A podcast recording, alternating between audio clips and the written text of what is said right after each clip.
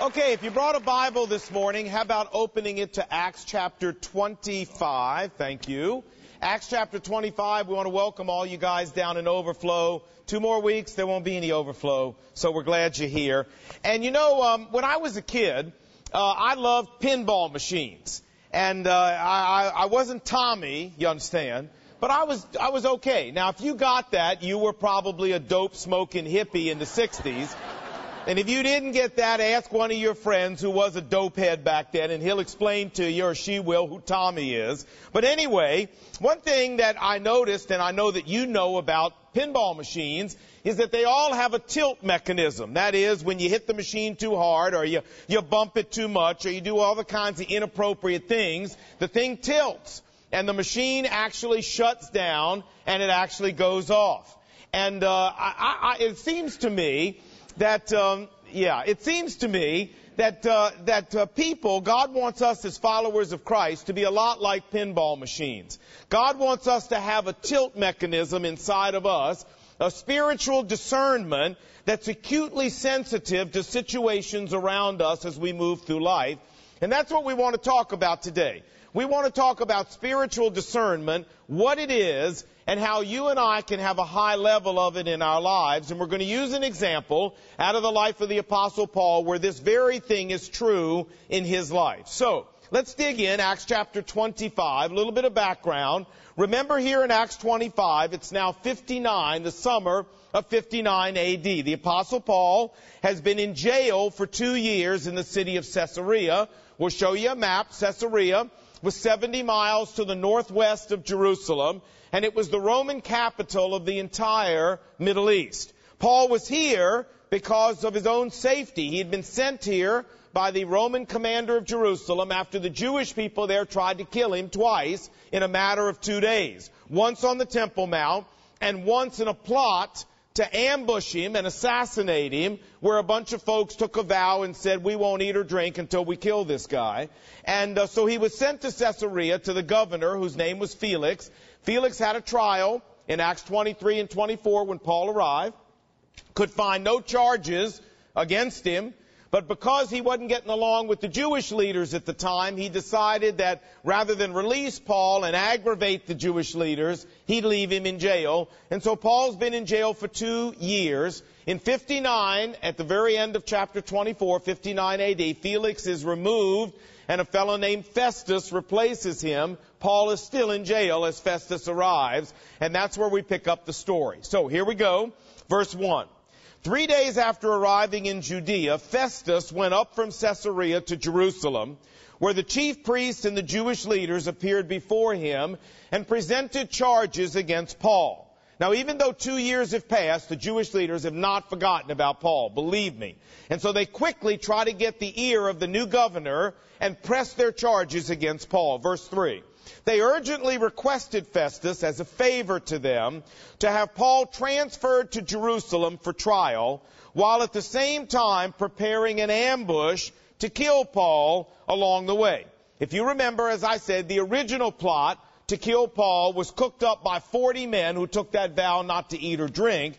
But would you notice here that things have changed? Now, two years later, the plot to kill Paul is not just some vow on the part of a few men. It is now the official policy of the Jewish leaders of Israel. This is how they plan to deal with the Paul problem.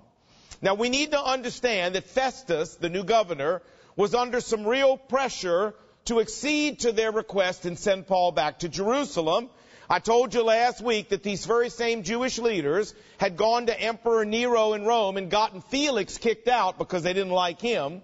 And notice they say to Festus here, we want you to do us a favor. And the clear implication is, and if you don't, we'll go to Rome, to Rome to see Nero and we'll get you kicked out too. So he felt that pressure. Verse 4. And Festus answered and said, Paul is being held at Caesarea, and I'm going there soon. Let some of your leaders come and press charges against the man there if he's done anything wrong. After spending eight to ten days, verse 6, in Jerusalem, Festus went down to Caesarea. The next day he convened the court and ordered that Paul be brought before him. When Paul appeared, the Jews who had come from Jerusalem stood all around him in a big circle bringing many serious charges against Paul for which they had no proof. My middle son Justin, when he was in high school here in Fairfax County, W.T. Woodson played football all four years. And uh, they had this interesting little drill that they would do on his football team right before the games. They, the players were all in full pads, and they'd get out on the side of the field, and they'd form a, a big ring, a big circle, and they called this drill Bull in the Ring and they would pick one player and put that player in the middle of the ring, and then they would all stand around and yell and scream and work themselves up into a frenzy, and then one of the people from the circle would charge the bull in the ring, and they'd bang into each other as hard as they could, and then another guy from the circle would run and bang into the bull in the ring, and another guy would run and bang into the bull in the ring. I don't think it was a lot of fun to be the bull in the ring. And you say, well, why would they do something like that? Well, they were teenage males. That's all I know. I think that explains it. Well, anyway, the apostle Paul here at Caesarea was a lot like the bull in the ring. Now, these people weren't coming at him physically, but they were assaulting him verbally with the same kind of intensity. In fact, one of the commentators on the book of Acts that I use, Everett Harrison, said, and I quote, Paul was like a man doing battle for his life in a ring surrounded by ferocious animals. End of quote. Verse 8. And then Paul uh, made his defense and said, I have done nothing wrong against the law of the Jews or against the temple or against Caesar. But Festus, wishing to do the Jews a favor, said to Paul, Are you willing to go up to Jerusalem and stand trial before me there on these charges?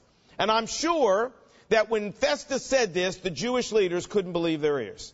I'm sure they thought, oh my gosh, we have got him now. Because Festus was a young governor, he was a naive governor, he had no idea that there was a plot uh, going on, he had no idea to even suspect the plot. And, and, and so therefore he would have certainly sent Paul to Jerusalem with a very light military guard, which meant these assassins would be able to, to overpower the guard, they'd be able to kill Paul, they'd be able to deal with the Paul problem once and for all, and, and so everything looked like it had played perfectly into their hands. However, it was at this point that Paul's spiritual discernment kicked in. Remember now, Paul did not know one thing about this ambush factually, but he sensed that something was wrong. He sensed there was something rotten in Denmark or Jerusalem or wherever. He sensed that. Verse 10. And Paul said, I am standing before Caesar's tribunal. Where as a Roman citizen, I ought to be tried. If I am guilty of doing anything deserving death, I do not refuse to die.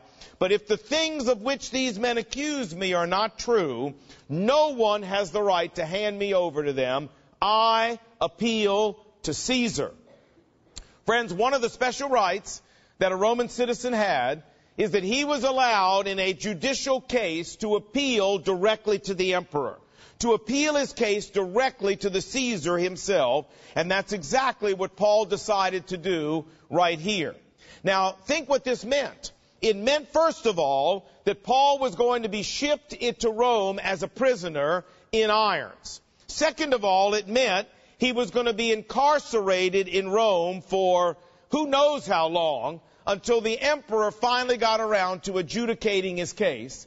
And it meant finally that his freedom to travel and preach Jesus Christ is going to be even, even further compromised and further postponed than it already has been. And you might say, well, so Lon, why did he do this if this is what was going to happen? Well, friends, the answer is that Paul was a man of spiritual discernment. As we've said, he didn't know anything explicit about this plot to kill him, but he sensed in his spirit that something was wrong, that something was dangerous, that there was trouble afoot. What I want you to see is that Paul's decision to appeal to Caesar was not a function of Paul having factual knowledge. It was a function of Paul using spiritual discernment. Verse 12. After Festus had conferred with his counselors, he declared, You have appealed to Caesar, to Caesar you shall go. Paul's appeal to Caesar, we have to understand, was not obligatory. In other words, Festus didn't have to honor it and send him there. And that's why he went to confer with his advisors to get some advice, and I'm sure they told him something like this. Festus, you are in a real political mess, friend.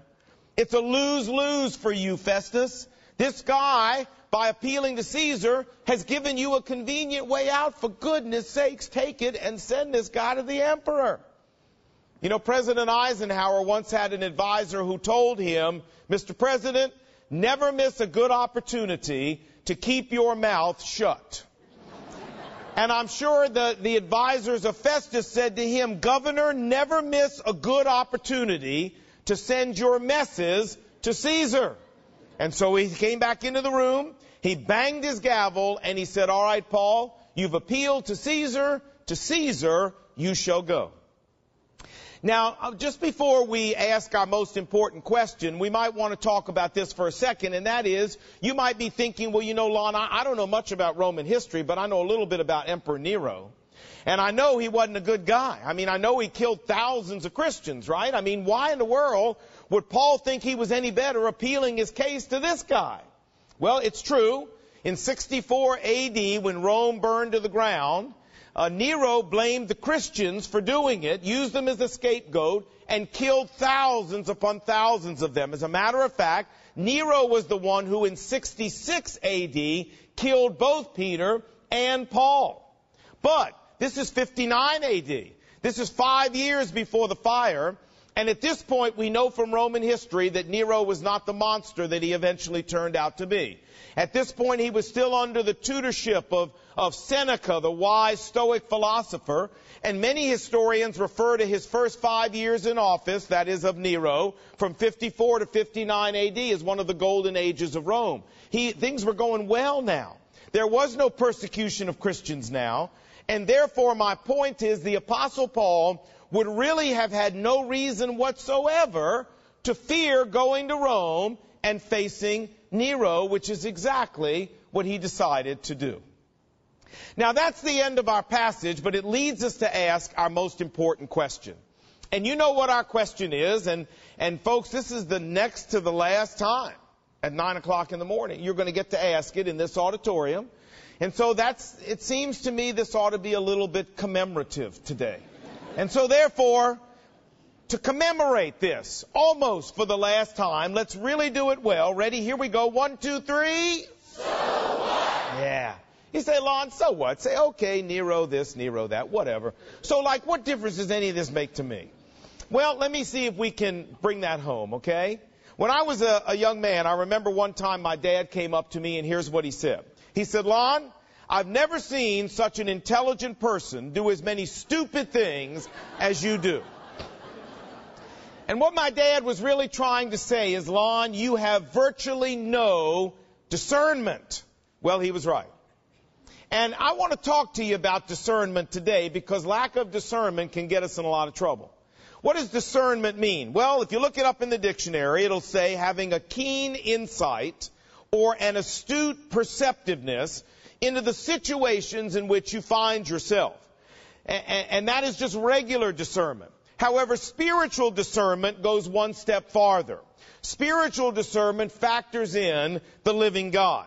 It means having the ability to look at the situations of life with the benefit of God's supernatural insight, God's supernatural wisdom, God's supernatural guidance. It's, it means having like a sixth sense, if you will, a, a spiritual sense, if you will, about the situations in which you and I find ourselves in life. Now the Bible tells us that when we are properly positioned spiritually, God will impart this kind of spiritual discernment to us. So our question is, how as followers of Christ do we position ourselves spiritually in such a way so this can happen? So that we can benefit from this spiritual discernment that God's willing to give us? Well, I have three ways to talk to you about and then we're done. How do we do this? Number one, here's our first way, by saturating our hearts and our minds with the written word of God. Psalm 103 verse 7, very interesting verse of scripture says this. It says, God showed his deeds to the children of Israel, but to Moses God made known his ways. Now, do you understand what this verse is saying? It's saying that the Israelites got to see what God did. But God took Moses farther than that. He allowed Moses to understand why he did what he did. His very ways, his very value system, the very way he saw and reacted to situations in the world. And folks, there's a big difference between seeing God's acts, his deeds, and understanding God's ways. When we see God acts, God's acts, it can produce factual knowledge inside of us, and factual knowledge is good. But when we understand God's ways, it produces spiritual discernment. Now, in our day and age, how do we as followers of Christ understand God's ways? Well, folks, that's why God gave us the B-I-B-L-E. That's what it's all about, revealing who God is to you and to me and I love what David said, Psalm 119, 105. He said, Your word is a lamp to my feet and a light to my path. He said, verse 130, the unfolding of your word gives understanding to the simple. He said in verse 24 of that psalm that the word of God was his counselor and his advisor. And he says finally in verse 98, your commands make me wiser than my enemies. Because I meditate on your statutes, I have more insight than all my teachers. Look at this last statement. I gain such understanding from your precepts that I can discern every wrong path. What's David really saying?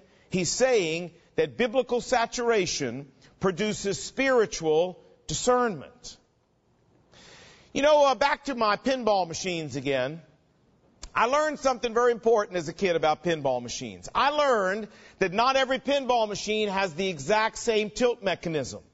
To put it another way, some pinball machines have tilt mechanisms so they're so acutely sensitive that all you have to do is gently nudge the machine and the machine shuts down. And then there were other machines where you could literally pick up the whole front leg of the machine and tilt the ball backwards and the thing wouldn't tilt.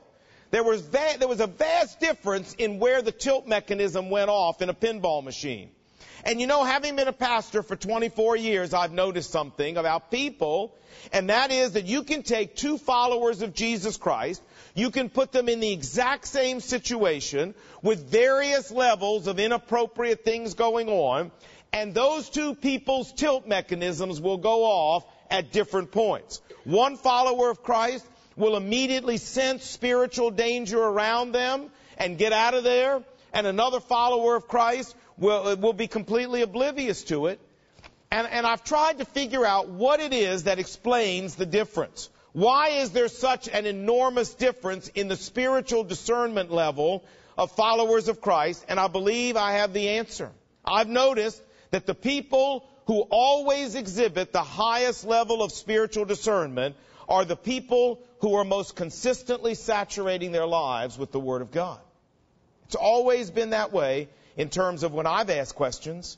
And why is this? Friends, because biblical saturation, let me repeat what I said, produces spiritual discernment. It creates a spiritual gyroscope inside of us that senses when things aren't right.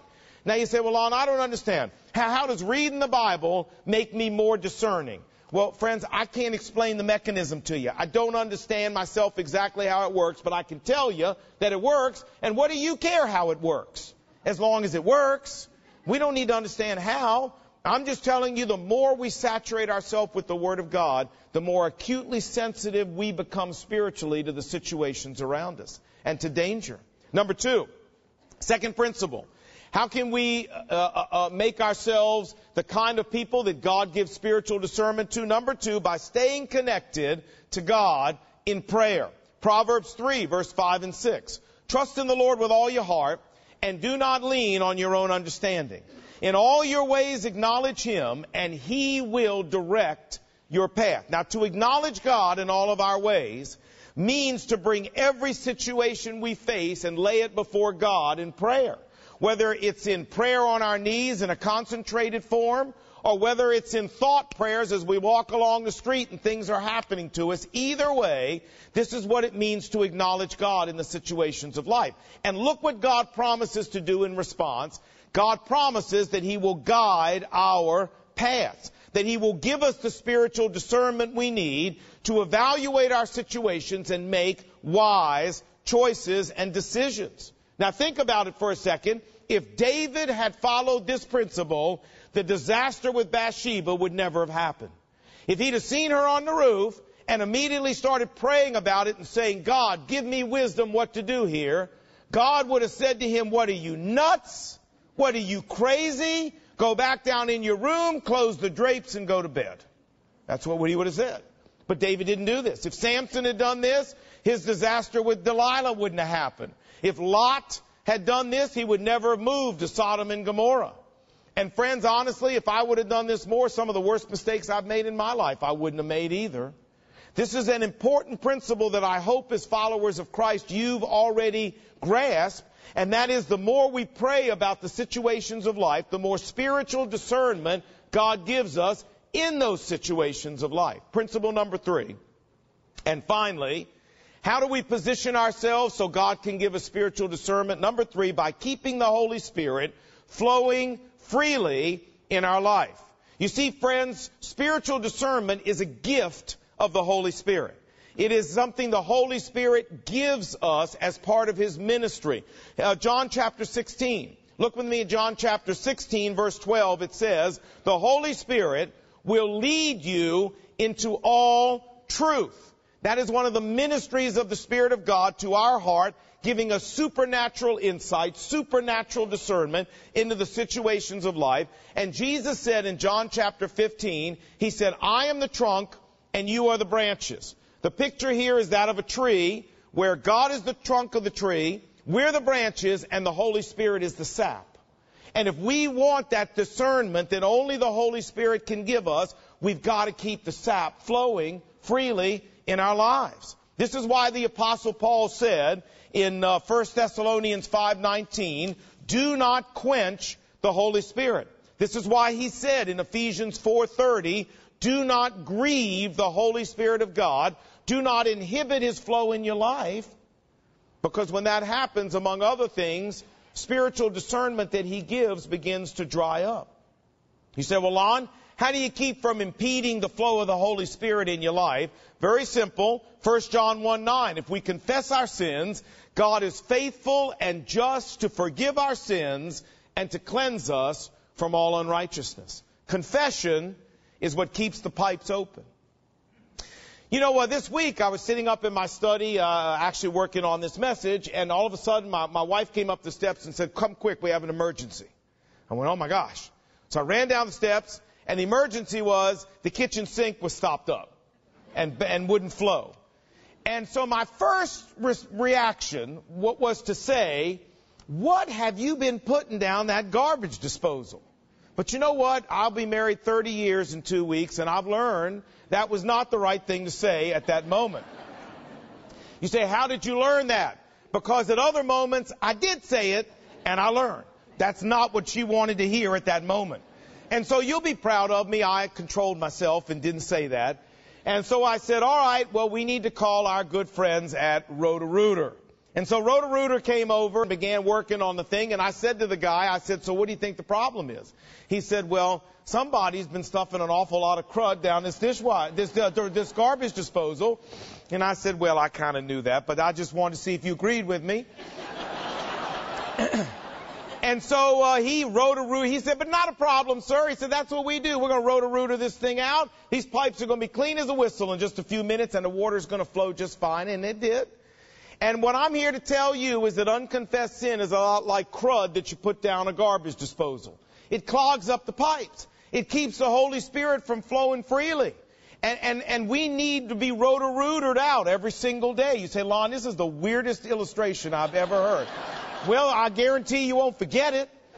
It's true. How do we roto-rooter our pipes out so the Spirit of God can flow freely? We confess that sin. That is roto-rooter spiritually for us as followers of Christ. And when we do that, we keep the pipes clean and the Spirit of God keeps flowing in our lives. That's what has to be done if you and I are going to get the kind of spiritual discernment that we need in order to make it through this life. Now let me close up by reminding you of a little 60s song that Cat Stevens sang. It went like this. Ooh, baby, baby, it's a wild world. You can't get by with just a smile, girl. You say, Lon, it's a good thing Cat Stevens sang it and not you. Well, you're right. I'm going to keep my day job. But anyway, you understand the words. It's a wild world out there. And you can't get by with just a smile. And he was right. It is a crazy world out there. And to make it through that world without wrecking our boat, without destroying our lives, we need wisdom. We need discernment. And I'm here to tell you that whether it's you or me, the same is true as human beings. We don't have enough natural wisdom to outsmart the devil. We don't have enough natural wisdom to outsmart every single danger that's out there. If we're going to be successful in navigating this life, we need supernatural discernment. We need God to give us a wisdom that we don't have and an insight into situations that we don't have, an ability to sense danger where we can't sense it. I love what Proverbs says. Proverbs chapter 22 verse 3. A wise man sees trouble coming and hides himself. A fool just keeps on going and always pays the price. Well, how are we going to be these kind of wise people? We need spiritual discernment. And how do we get it? Well, friends, the good news of the Bible is God's anxious to give it to us if we'll just position ourselves correctly. And how do we do that? Number one, by saturating our hearts and minds with the written Word of God. Number two, by staying connected to God in prayer on every situation in life. And number three, by keeping the Holy Spirit flowing freely in our lives, by keeping short accounts with God when it comes to the everyday sin that we're all guilty of. You say, well, Lon, you know what? There's not a thing profound in what you said today. Well, that's true. I never said there would be. This is all basic, basic stuff. You know, I was talking to my son John, who's going off to play college baseball, and I asked him, I said, you know, John, what's the biggest difference between high school baseball and the college baseball that you've seen? You know, is it that the players, are they that much better? And I was fascinated at his answer. He said, Dad, you know what? They're really not that all that much better talent wise. It's just they do the basics more consistently than people in high school do. And he said at every level, what you notice, Dad, all the way up to the majors, is what differentiates the players is not just a lot more talent, but they're better at doing the basics than the people below them. They do them more consistently correctly. Well, you know what? I think that's true in the spiritual world as well. I think as followers of Christ, what makes a man of God, a woman of God? Friends, it's not that they know some profound information you don't know. It's just that they're more consistent in doing it than maybe some other folks are. This is just basic stuff. This isn't, this isn't profound stuff. You all know most of it. You knew probably all three points anyway. But what I'm challenging you to do is be consistent in the application of those three points to your life. That's what really makes the difference in a spiritual life. And so if you need some course correction in some of these areas, man, I'm here to challenge you, do it. And let me say in closing, if you're here today and you're not a follower of Christ, uh, maybe you're like I was. Maybe my dad, you know, said I did a lot of stupid stuff, and I did. Maybe you don't have much spiritual discernment either. That's all right. Join the ranks of the stupid. I'm ha- happy to confess I'm one of them. And you know what? That's one of the things that attracted me to Jesus Christ, is that He offered to give me wisdom I didn't have on my own. And that comes with the package, friends. When you come to Christ, you get eternal life, you get a place in heaven, and you get access to wisdom you don't have. It's all part of the package deal. And so if you need more discernment, if you've gotten yourself in a lot of trouble in life because you don't have a lot of natural wisdom, that's all right. Jesus Christ is anxious to give it to you if you'll give your heart and life to Him. I hope you'll think about that. All right, why don't we pray together and we're done. Lord Jesus, thanks for talking to us today from the Word of God. Thanks for reminding us of certain basic truths that are not profound, but they are powerful. And my prayer, Father, is that you would help us to take these three truths we've talked about being saturated with God's Word, being serious about prayer, keeping the Holy Spirit flowing by keeping short accounts with you. Lord, that you might help us to become more and more consistent as we, as we grow in our walk with Christ about every one of these three principles.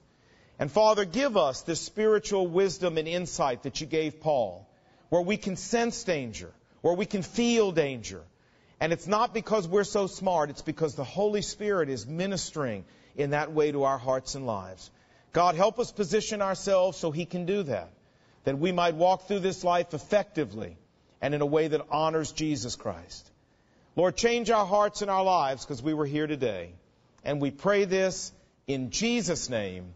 And God's people said, Amen.